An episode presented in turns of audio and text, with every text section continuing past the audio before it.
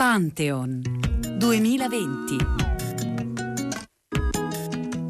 Il futuro a vent'anni.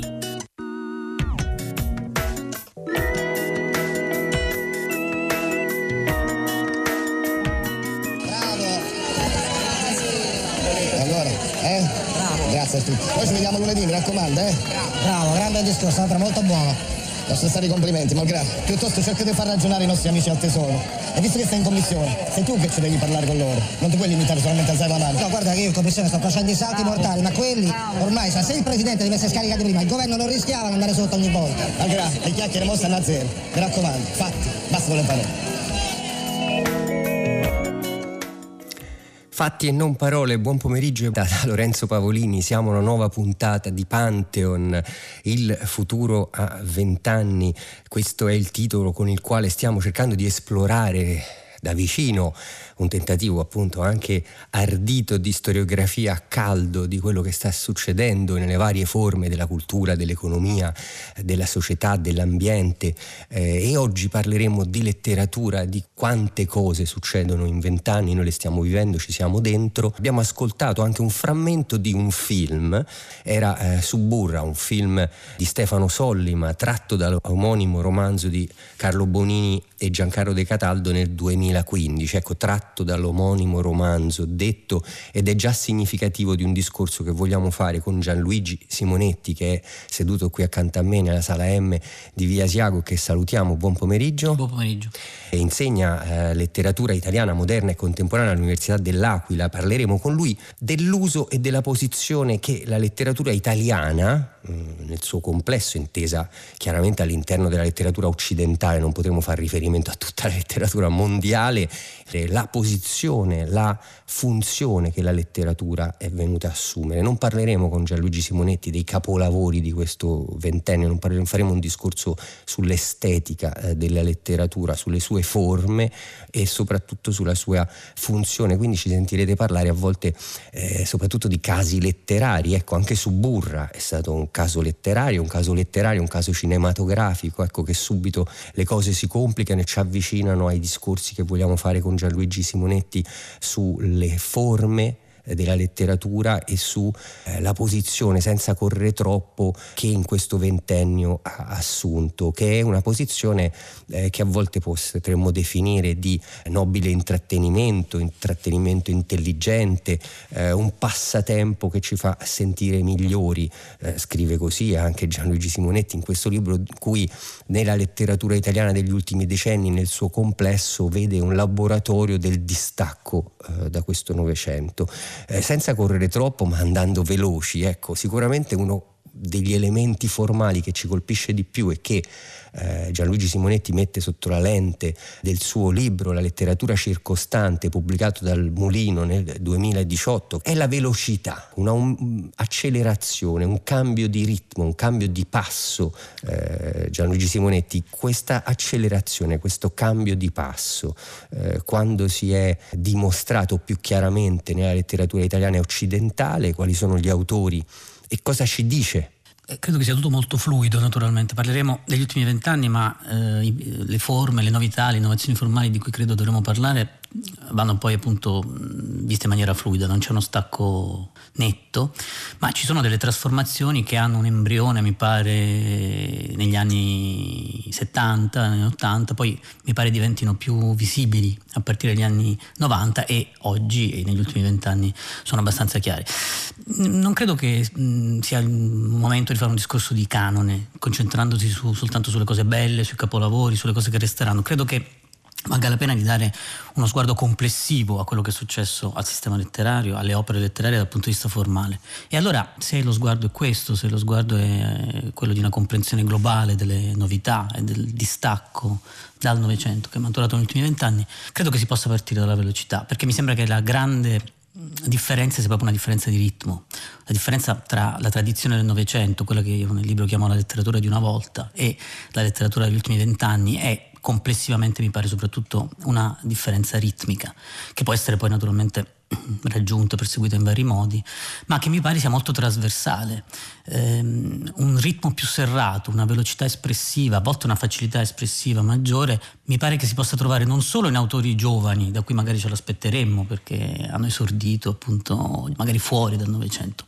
Credo che invece coinvolga autori diversi, diversi per qualità, per valore, per formazione, anche meno giovani e credo sia eh, appunto un po' il tratto distintivo eh, di questi ultimi vent'anni.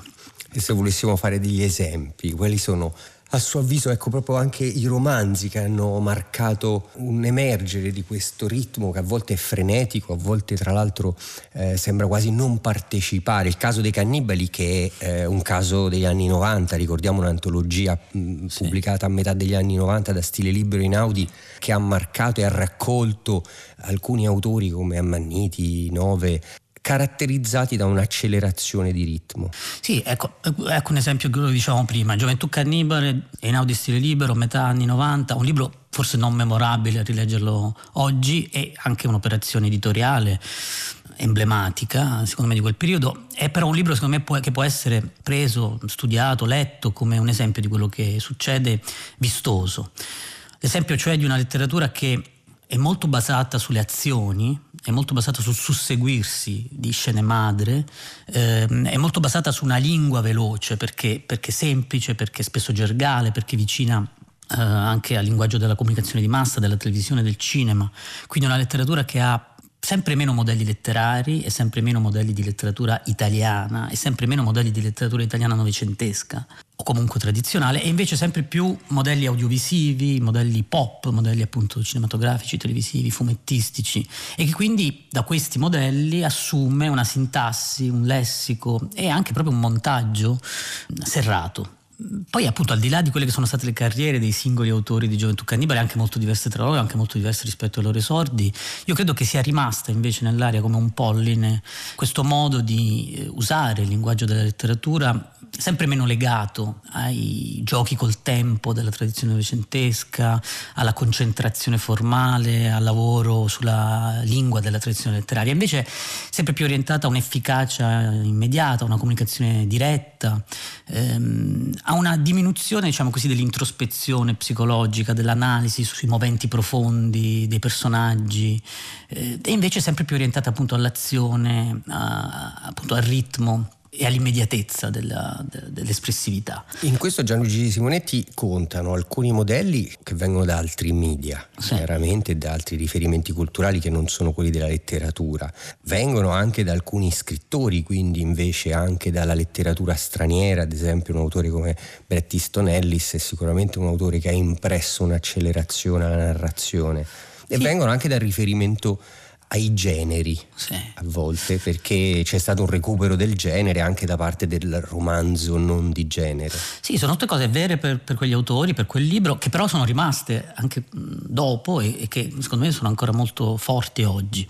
Appunto, innanzitutto è interessante che venga meno il modello forte della tradizione letteraria nazionale. Eh, la letteratura italiana di oggi è una letteratura che, come tutte le letterature nazionali, è sempre più globale e guarda modelli internazionali e globali, appunto. Poi il fatto che siano modelli sempre più spesso non letterari, ma appunto audiovisivi, cinematografici, televisivi, eccetera. Quando un modello letterario rimane, spesso non è un modello eh, nazionale italiano del passato, ma è un modello, mm, sì, un modello del presente e spesso anche un modello mm, vicino a scritture di genere.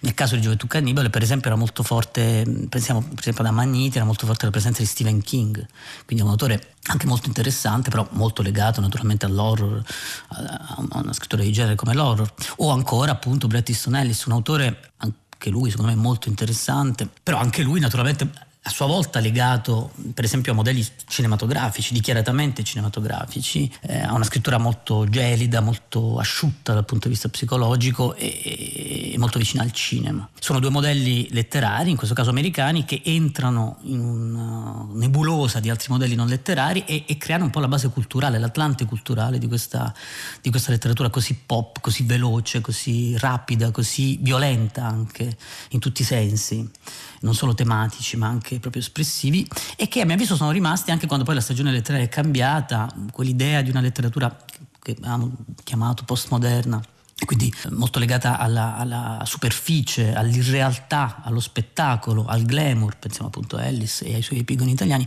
anche quando quella stagione è finita e nel nuovo millennio siamo entrati invece in una fase in cui eh, si è molto recuperato invece una letteratura di impegno civile, sociale, in cui magari tematicamente la realtà eh, spesso è apparso prendere il posto dell'irrealtà.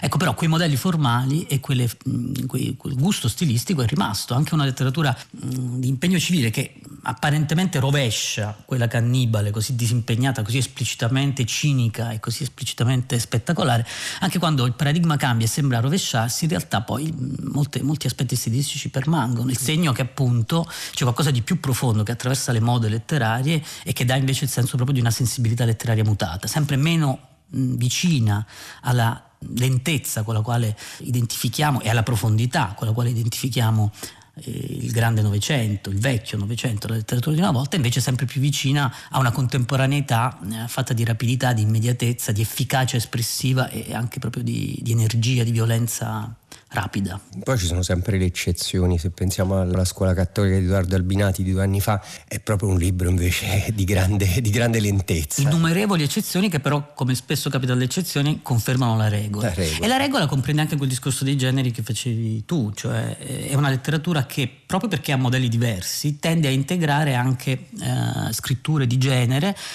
di scritture letterarie di genere, ma anche scritture non letterarie di genere, tende a integrarle eh, io direi in due modi, o proprio prendendole in purezza, per cui aumenta proprio la presenza quantitativa, fisica della letteratura di genere nel campo più generale della letteratura. Aumentano le scritture di genere, spesso molti casi letterari sono effetti scritture di genere, non solo nelle classifiche di vendita ma anche nei gusti del pubblico sono molto presenti, quindi o proprio in purezza come come dire, promozione eh, in serie A di scritture una volta considerate di serie B, una volta si diceva paraletteratura e oggi questo termine quasi non ha più significato perché finisce con l'essere troppo ghettizzante, troppo riduttivo rispetto a quello che è di fatto il peso quantitativo delle scritture di genere. Quindi da un lato un recupero in purezza, dall'altro, e mi sembra ancora più interessante per certi versi, un recupero, eh, come dire, eh, se vogliamo usare questo termine un po' legato alle tossicodipendenze, ironicamente è chiaro, ehm, scritture di genere come materiale di taglio, cioè come schemi, paradigmi, archetipi, a volte cliché, utilizzati in libri che invece sono libri di letteratura tout court, non di letteratura di genere, ma libri che hanno un'ambizione letteraria più ampia. Ecco, adesso ascoltiamo Gianluigi Simonetti un eh, estratto di un film, Fortapace, tratto da un romanzo che eh, è emblematico di tutto quello di cui stiamo parlando, è L'abusivo di Antonio Franchini, pubblicato da Marsilio nel 2001, un romanzo che va veloce, recupera passione per il vero, oltre che passione per la velocità, curiosità, anzi passione anche per un impegno che non ha nessuna retorica, ma è la storia di, di un giornalista giovanissimo eh, napoletano che è stato ucciso a 26 anni, Giancarlo Siani, che era amico eh, dell'autore eh, di Antonio Franchini ed è un libro che ha delle forme appunto che ci portano verso un discorso sull'ibridazione, che è un altro discorso che ci aiuta a capire un punto centrale della letteratura di questi anni.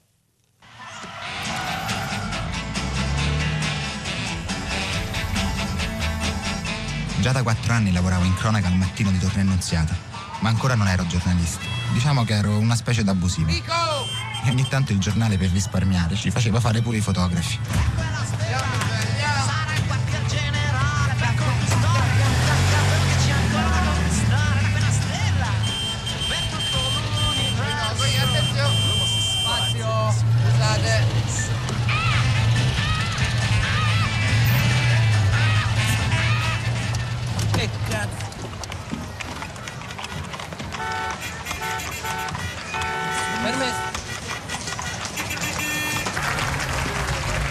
Eccolo qua. Questo è Valentino Gionta il giorno della prima comunione di suo figlio. A Torre Annunziata comandava lui e gli piaceva farlo vedere. Guarda Gianca, ci stanno pure le autorità. Vorrei che fosse messa a verbale che la presenza dei carabinieri nell'aula del consiglio è un fatto eccezionale e gravissimo. Non abbiamo paura dei carabinieri noi. E vorresti dire? Lo sapete bene! Che siamo corrotti, dillo! Siete corrotti! Può fare una domanda? Come mai le ditte che hanno vinto gli appalti non avevano neanche le attrezzature necessarie ai lavori? Il comune ha avuto la bellezza di 22 miliardi di lire per la ricostruzione. Eppure sono 5 anni che i lavori come cominciano si fermano. Chi ha vinto le gare sta in villa, i terremotati nei container. Poi tutte le gare sono state vinte con poche migliaia di lire di scarto. Non è strano, signor Sindaco? Ma questa è una seduta del Consiglio o una conferenza stampa? No, no, no, no, no, il giornalista ha ragione. E noi lo dobbiamo spiegare perché queste case non sono ancora pronte. E speriamo che questa verità venga scritta sui giornali. E la verità è che è tutta colpa dell'opposizione che fa ostruzionismo,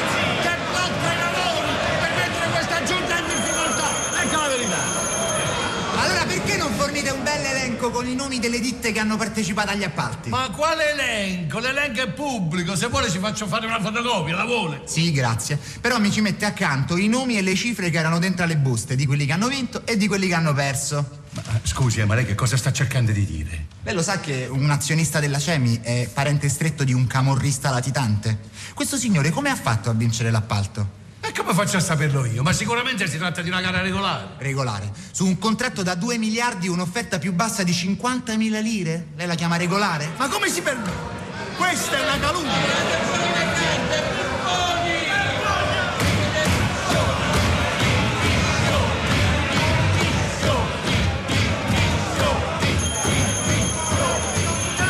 Ma tu per chi lavori? Chi ti paga? A me il giornale. Poco, ma il giornale. A lei invece?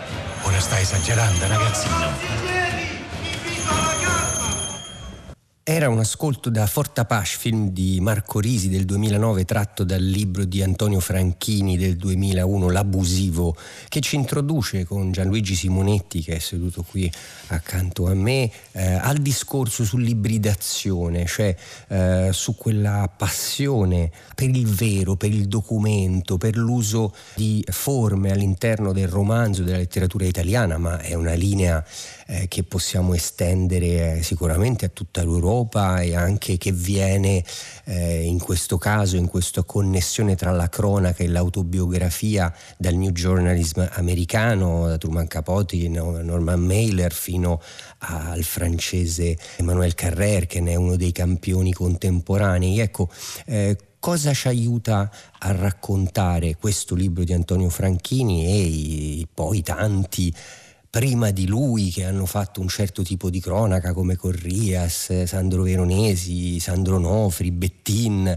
fino a Emanuele Trevi e Saviano. Sì, ecco, la velocità resta, resta perché sono libri costruiti attraverso frammenti, sono libri in cui l'ibridazione si manifesta soprattutto come montaggio di testimonianza, invenzione, mh, interviste, molto nel caso dell'abusivo per esempio materiali d'archivio, frammenti in presa diretta. Eh, è una disarticolazione dell'omogeneità del romanzo di invenzione tradizionale che ha l'effetto di andare più veloce perché cattura sempre l'attenzione del lettore proprio muovendosi molto rapidamente da un frammento all'altro.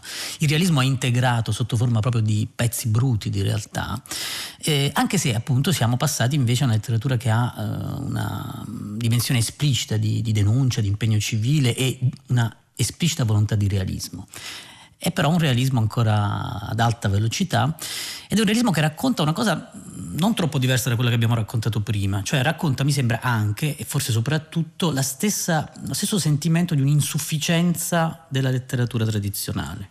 È come se mh, il racconto di invenzione tradizionale non bastasse più e, e, o si sentisse che in qualche modo non basta più o forse addirittura che non ce ne si sente più all'altezza.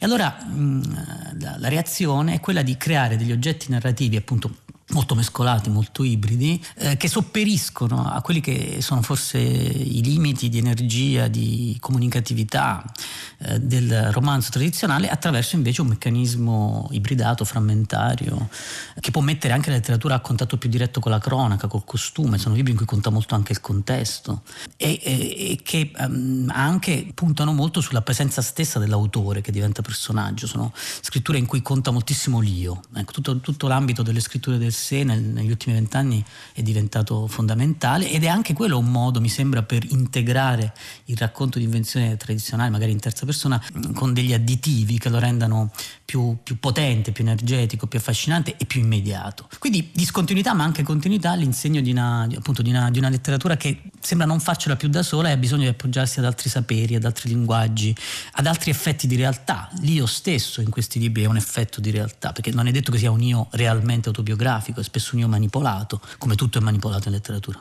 Ecco Gianluigi Simonetti, questo discorso sull'io che diventa un additivo, un tentativo di restituire alla letteratura una parte di ciò che si sente insufficiente a un raccontare, un appeal, ci dà il destro per ascoltare un'altra eh, brevissima parte di un uh, performance che Francesco Piccolo ha fatto tra l'altro proprio a Materadio, il festival che organizza Radio 3 a Matera nel 2016, tratto dal suo Momenti di trascurabile felicità e infelicità entro in un negozio di scarpe perché ho visto delle scarpe che mi piacciono in vetrina. Le indico alla commessa, dico il mio numero 46. Lei torna e dice mi dispiace, non abbiamo il suo numero. E poi aggiunge sempre abbiamo il 41. E mi guarda in silenzio perché vuole una risposta. E io una sola volta vorrei dire e va bene, mi dia il 41.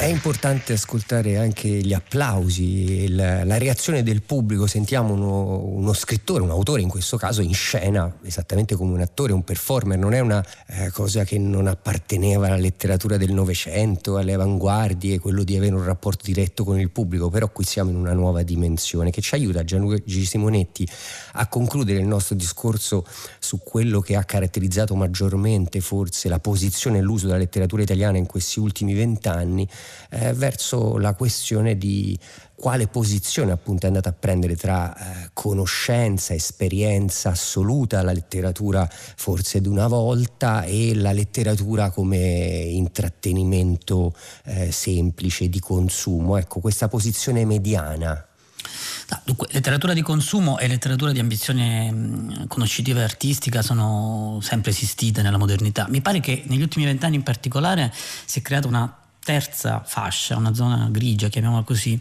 ehm, peraltro molto significativa dal punto di vista quantitativo e anche molto emblematica dal punto di vista simbolico. Una letteratura che prende molto dal, dall'intrattenimento del genere, anche come dicevamo, e quindi è molto attenta a, alla simpatia del lettore, a, all'empatia col lettore, ma che si dà anche però una, un'area di artisticità che, eh, che è tipica invece della grande letteratura questo tipo di letteratura appunto di, di nobile intrattenimento mi pare sia eh, qualcosa di molto, diventato qualcosa di molto significativo, di molto presente nel, negli ultimi anni ed è eh, molto legata anche alle cose che dicevamo prima, cioè a una letteratura che eh, per sopravvivere a, quella che è una situazione di oggettiva difficoltà nel campo generale della comunicazione di massa, un suo depotenziamento in questo campo di piaceri sempre più forti, sempre più rapidi, sempre più immediati, cambia e, e quindi spesso si, si trasforma in questa via di mezzo tra piacere pure semplice e conoscenza profonda. E si affida molto appunto al contesto, alla, al, alla, sua, capacità di sincronizzarsi col presente, alla capacità di integrare la figura dell'autore, renderlo un personaggio, fidelizzarlo in qualche modo ai gusti del pubblico, quello che io chiamo le scritture di categoria, quindi molto legato proprio alla presenza anche mediatica dell'autore. E che però eh, perde anche qualcosa forse rispetto alla tradizione, perde cioè quella capacità che aveva la letteratura di una volta, la, letteratura, la grande letteratura del passato, di essere autonoma, di bastare a se stessa, ecco, di essere un oggetto conoscitivo lavorato e in qualche modo perfetto, che, che si esprime attraverso una, una, una, forte densità stilistica e che fa meno di tutto il resto, non ha, non ha bisogno di appoggiarsi ad altro. Eh, infatti lei usa l'espressione nel suo libro La letteratura circostante, eh, che la letteratura come sistema passante. Sì, è, una, è un'espressione della fisica che usa Barico nel suo saggio appunto del 2008 i barbari. Lui dice i libri che funzionano oggi e da un po' di tempo a questa parte sono libri che hanno la capacità anche qui lasciamo perdere se belli o brutti, a volte belli, a volte brutti, a volte mediocri, ma quei libri che hanno la capacità di prendere informazioni dall'esterno, dall'esterno del sistema letterario, lavorarle letterariamente e poi eh, ributtarle all'esterno, entrando in comunicazione con ciò che è esterno alla letteratura. Gomorra è un libro che è un ottimo esempio di questo, un libro che naturalmente prende molto da fuori, dall'esterno della letteratura e anche esplicitamente, e poi entra in contatto con ciò che è fuori dalla letteratura. È un ottimo esempio di libro come opera passante, come sistema passante. Naturalmente anche in questo caso ci sono moltissime eccezioni, gli ultimi vent'anni sono pieni di bellissimi libri che invece si rifanno a un dialogo anche molto intenso con la tradizione e conservano un'ambizione di autonomia e di conoscenza profonda. Però ho l'impressione che negli ultimi vent'anni si sia molto allargato lo spazio di questa letteratura come sistema passante e anche di questa letteratura come nobile intrattenimento, le due cose non coincidono ma possono coincidere, cioè di una letteratura che ha bisogno di altro per, per sopravvivere e che acquista qualcosa anche sicuramente in termini di, di, efficacia comunicativa e di energia, ma forse perde qualcosa in termini di concentrazione, di approfondimento, di capacità di spiazzare il lettore e di insegnargli qualcosa che ancora non sa, qualcosa che, presente, che nel presente non si vede, ma che la letteratura può servire a scoprire. Ecco Gianluigi Simonetti, prima di lasciarci e salutarci per non restare in questa zona grigia, possiamo anche fare i nomi forse di qualcuno che rappresenta un'eccezione, una controtendenza, una speranza, una bellezza della letteratura. Sì, io credo che siano anche poi le cose più destinate forse a durare tra quelle fatte oggi. Eh, autori cioè che in questo, in questo, clima in cui la letteratura si allontana sempre di più dalla tradizione nei modi che abbiamo detto, conservano un legame invece forte con la tradizione pur restando contemporanei e rielaborandola in maniera non archeologica e ammuffita ma, ma, ma rivitalizzando questo rapporto con la tradizione. Non so, io penso a scrittori come Mari che è, è totalmente immerso nella, nella, letteratura del passato ma sa eh, magari così nevroticamente ma molto creativamente appunto rivitalizzarla. Penso a Trevi che in quest'ambito di non fiction novel di cui abbiamo parlato eh, riesce a inserire molto bene il, la potenza dell'arte del passato e spesso a renderlo anche l'oggetto dei suoi libri migliori. E penso a City che ricostruisce il novel eh, mescolandolo a cose ultra contemporanee, a ossessioni ultra contemporanee come quella per la televisione, per l'immagine, quindi in un contesto del tutto presente ma conservando la memoria e l'eco delle grandi strutture narrative del passato qualcosa che nel presente non si vede. Grazie Gianluigi Simonetti che ci ha aiutato, speriamo, con gli ascoltatori di Radio 3 a fare un punto su ciò che perde la letteratura, forse ciò che riuscirà a guadagnare in futuro, siamo, siamo nel mezzo, questo è un nuovo tassello al nostro futuro che ha vent'anni, ringraziamo molto Gianluigi Simonetti, Grazie a voi. Lorenzo Pavolini, augura buona serata agli ascoltatori in compagnia del tecnico Cristina Santi e di là del vetro e vi dà appuntamento a una nuova puntata di Pantheon, sabato prossimo.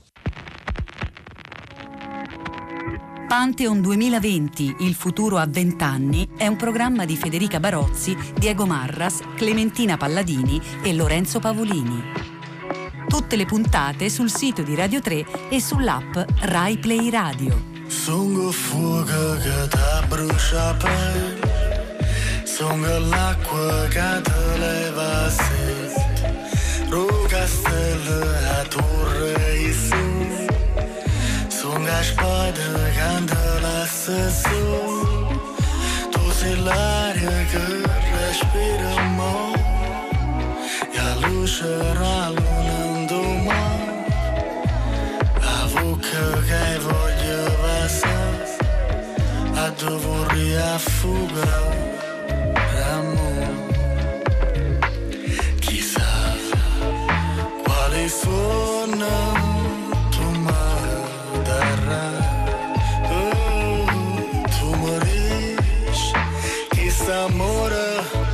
Basta